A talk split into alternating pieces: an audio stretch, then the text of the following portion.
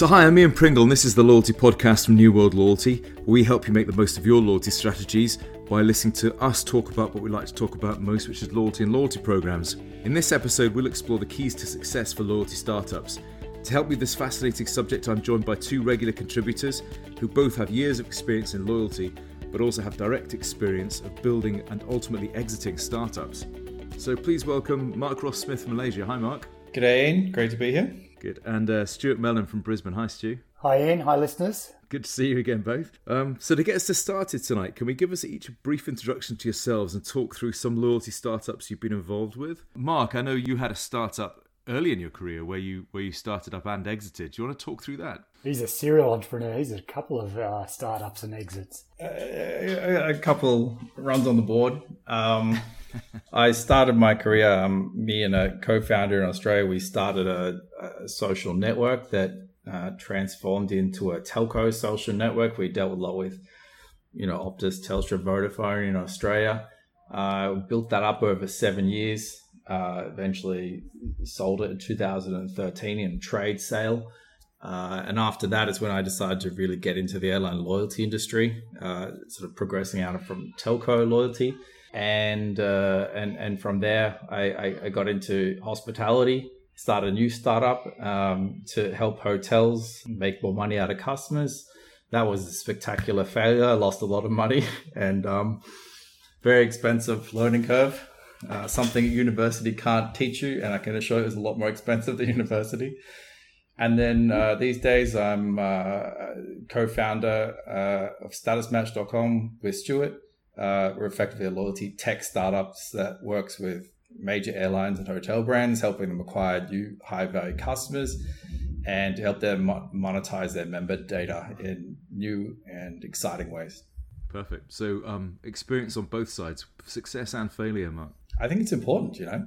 Yeah. You know, yeah, when, yeah. when you when you failure is really the wrong word because it's really you just you've just tried so much and just it didn't work out how you'd expected. But what I did get uh, get from it is a lot of learnings that you just don't get if you you have you have you know so many wins, right? So it's you know like if you win if we win the race at the Olympics, you don't think yes, why did I win? You know, it's always the guy that comes second. And for the next four years until the next Olympics, he's like, what what what could I have done better? What went wrong? What can I improve? And so I think, you know, not getting the outcome you, you desire is, is important to help you, um, you know, take the bounce and come back um, faster and stronger next time. Yeah. Yeah. And, um, and Stuart, do you want to talk us through yours? Yeah, so uh, I'm a, a, little bit of a different background to Mark. I'm, I'm, a, I'm an accountant by trade. I'm a, a corporate guy for a long time. Uh, worked at Virgin for a number of years including some time in the US where I was based in San Francisco near Silicon Valley. You know, I spent two years where every single startup in Silicon Valley probably put a pitch desk, pitch deck across my desk and uh, wanted to be connected with Sir Richard Branson and wanted investment from Sir Richard. So I've been more on the other side, on the corporate side from a pitch perspective, but um, since exiting corporate life a few years ago, I've helped a number of startups in the community here in Australia raise capital, negotiate different sorts of notes and debentures, uh, and then uh, also um, you know do some consulting and then step back and and uh, Mark and myself kind of formed Status Matches as probably my first startup, but you know maybe on the voice of reason and uh, and bring the uh, the corporate mouse to it, but it uh, dipping my toes into the startup world and um, you know it's it's a, a, different experience to the corporate life so far. So. Okay. Um, and I guess from my perspective, I've I've been you know, 20, 28 years in loyalty, and I've seen I've seen several many grow over time. Obviously, being in it, so I was working for EDF Energy when when they were part of Nectar, and that grew, and obviously Keith Mills exited that at 350 million pounds. We then, I think, all saw the likes of Rocket Miles grow when you must have been working in, in Silicon Valley then, Stuart, when Rocket Miles yeah. um, was purchased by Priceline for $20 million, or a rumour of $20 million, let's be clear. 20 million um, pounds. And then um, Stocard recently, they've they've recently been bought by Klarna for 110 million euros.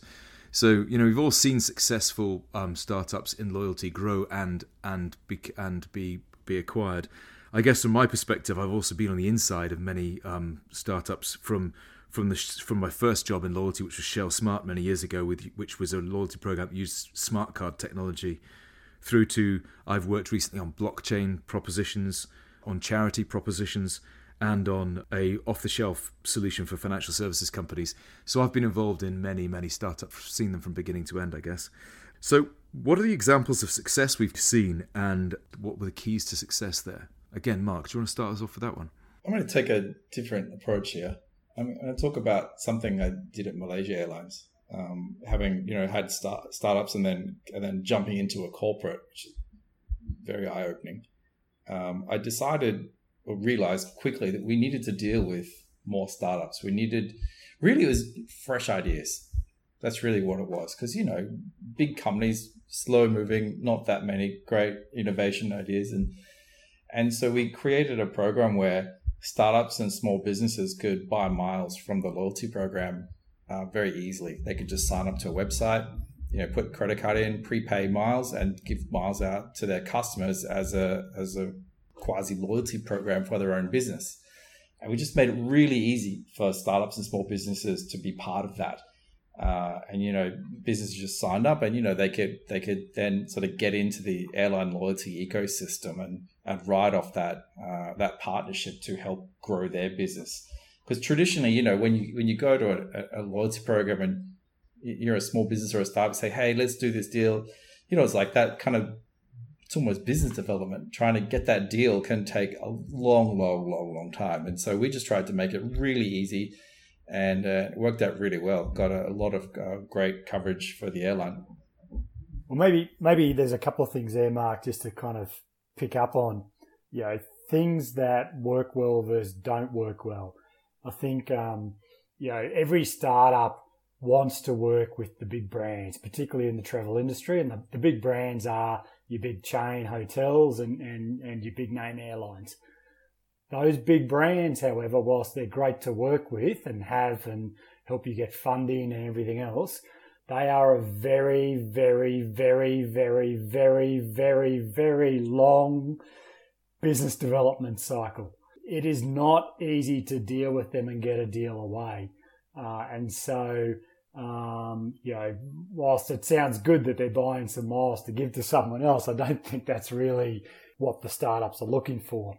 What I've seen successful startups do, you know, you, you see a lot that come in and they, they ask for you know some sort of a partnership. Often they don't bring a lot of volume or scale with them, and that's often the difficulty. So I think the ones that have been successful tend to have a little bit of volume and scale in their business already before they make the approach to the big name airline or hotel.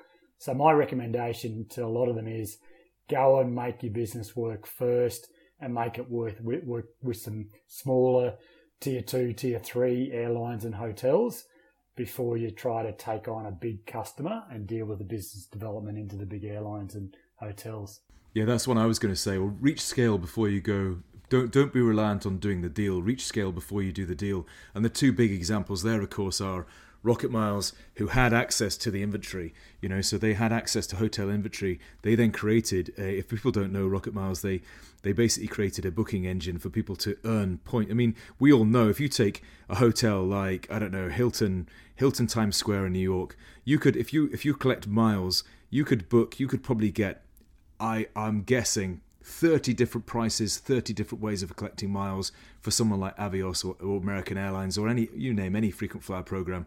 What Rocket Miles did was say, you know what, I can get I can get inventory for that hotel. I could book it and I can give people lots of lots of miles for staying in that hotel. So they've they sort of found a, a niche in the market, and they created critical mass and basically kicked the door in of the of the uh, frequent flyer programs because they basically said, look, do you want to check for a million pounds or not? You know. And then other ones like Stocard have said, you know what, I'm going to I'm going to create a wallet where people can put their digital version of their card. And I don't even need permission for the brands to do that because all I'm doing is recreating a version of the card which can hold digitally. And I don't need permission to do that. And they, they obviously exited 110 million euros. They didn't need permission. I'm with you, Stuart. If you, it, it, my first piece of advice with my clients who say I want to go and talk to airlines is why? Yeah. What?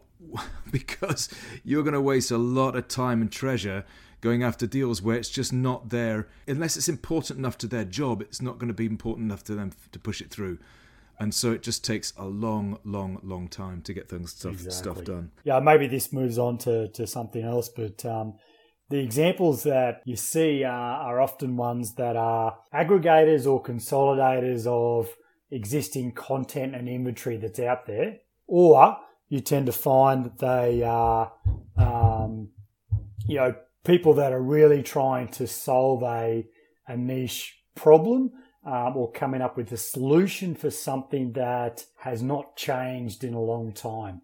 The airline industry and, and travel in general, you know, built off the back of the GDS systems uh, back in the 1960s and 70s, and a lot of the tech did not change for 30 or 40 years. And you know, the airlines have built a lot of proprietary systems. We've seen a boom in travel tech solutions over the last 10, 15, maybe 20 years even. And, um, and I think a lot of them have been in that aggregator consolidator space.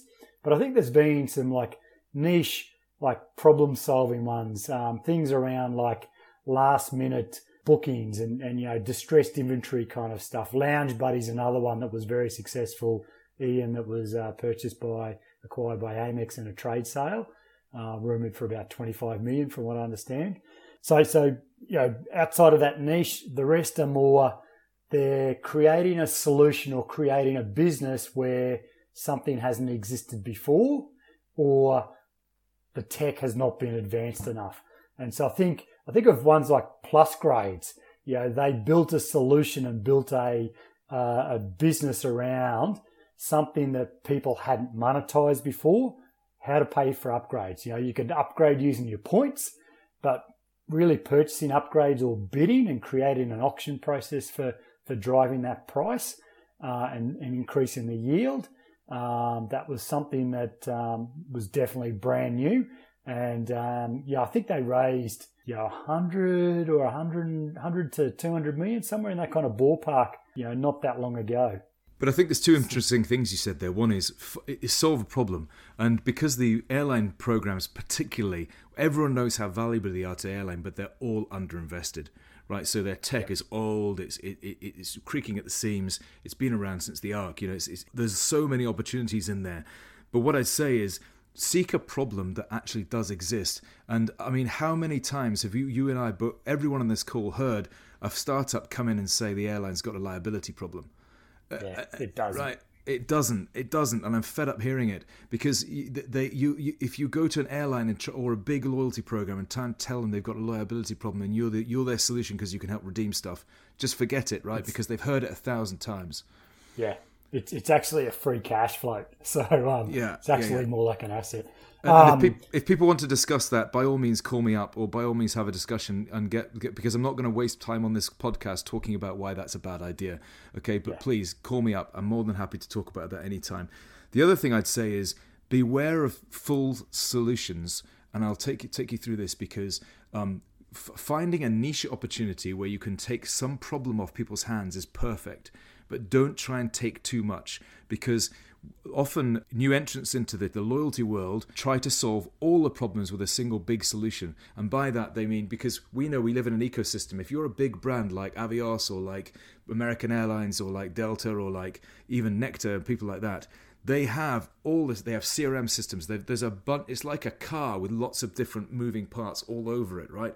They will not change all of those moving parts at one time. They'll choose one or two. And I, have worked with a number of startups which have said but that's crazy. Their wheels don't work very well. I can replace that. But the problem is, is someone's career has been based on these companies by changing those wheels two years ago, right? And the last thing people want to hear is that their baby's ugly. Right? And I know this is mi- mi- mixing analogies here, but the problem is, is if you go in and say, I'm going to change this, this, this, this, this, their eyes glaze over and they go, that's too risky. And, and I know that Jim down the road has spent two years of his life putting that system in. They're just not going to do it they're happy to do little small pieces. Does that make sense? Yeah, exactly. Yeah, I, I think going back to something you said just there before, um, when I was at uh, Velocity at Virgin Australia, you know, the airline was more mature and growing at a very different rate to the loyalty program. Um, but the loyalty program was underinvested and held back because of the capital decisions were being made by the airline. So we were kind of the, the poor cousin when it came to doing that. But as a loyalty program, then, you know, um, we knew we had to go and find external partners and do things, anything we could do to avoid working with our own IT team.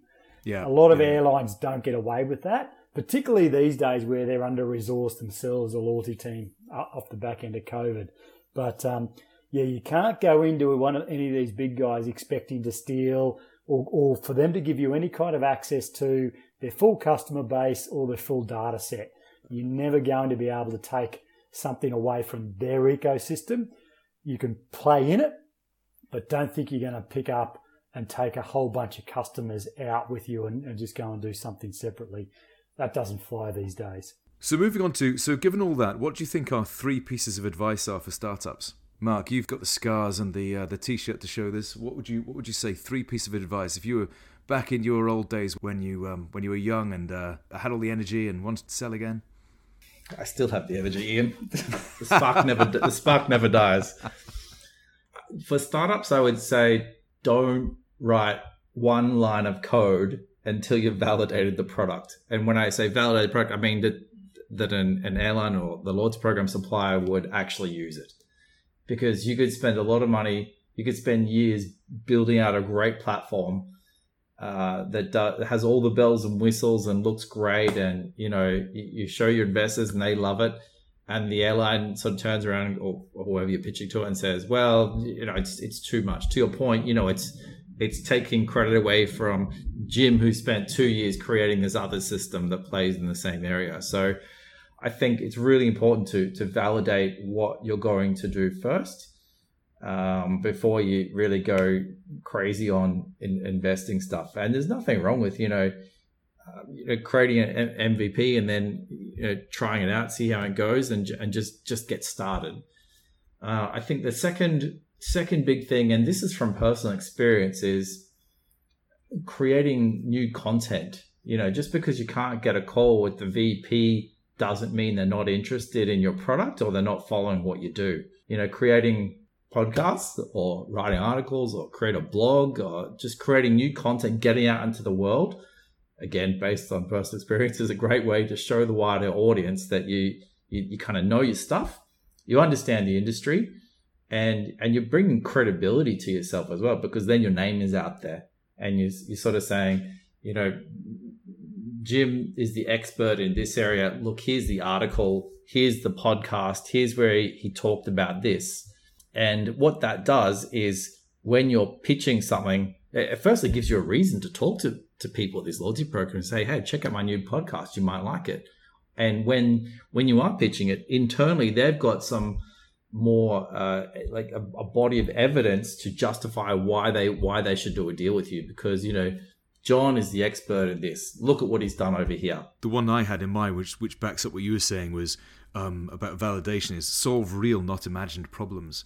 And this is difficult for an entrepreneur because, of course, you see opportunities, but you do have to validate them and make sure they're real. And and this is again going back to that liability problem again. I've I've heard that many times, and I I there are some entrepreneurs who aren't listening to the response they get back. Um, or, or that the problem isn't big enough because along a lot of the ones I hear of blockchain is, of course, there's inefficiencies. I mean, we've we've both been loyal, all been in loyalty a long time. In fact, Stuart, you've been accounts a long time.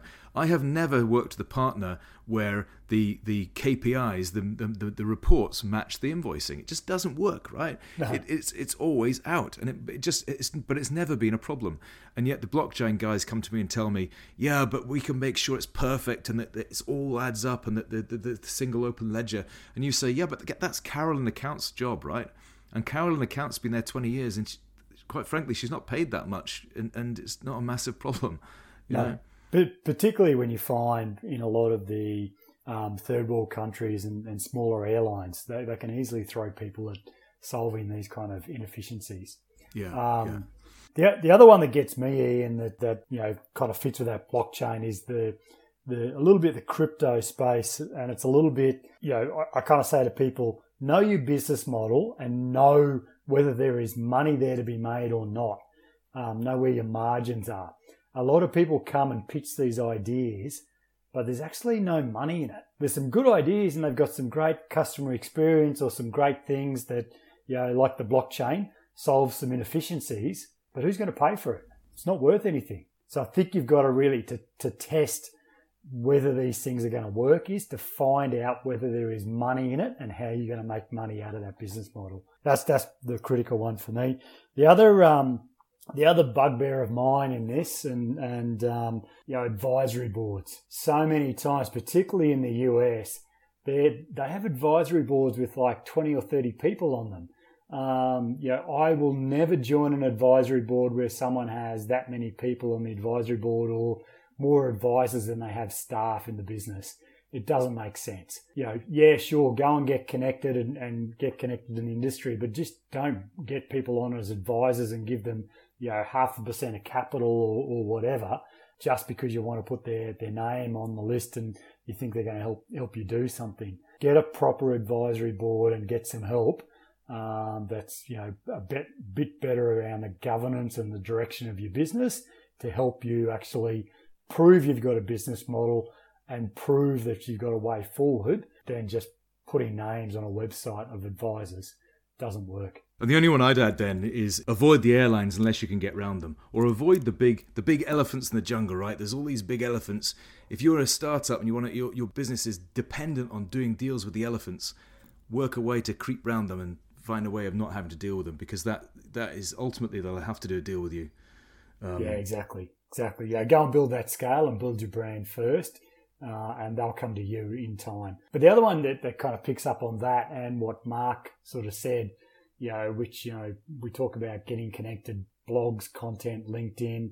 Um, you know, we're forgetting about the old days of going to conferences.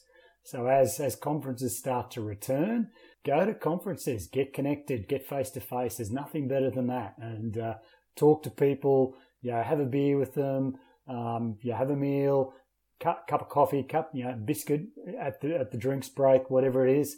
Um, but actually get out there and talk to people and and road test your ideas, your solutions, and and your business, um, and and get your brand out there and, and hear from these people.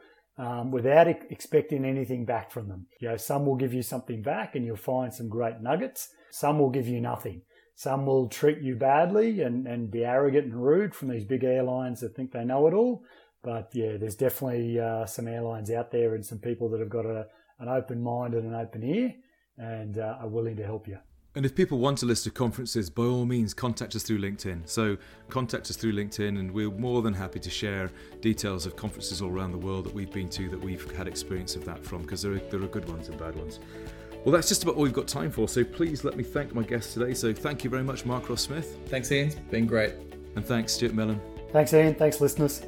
Thanks then. And uh, if you like this podcast, please like, share, or comment on LinkedIn using the hashtag Loyalty Podcast. And we look forward to your company again soon. Thanks then, and goodbye.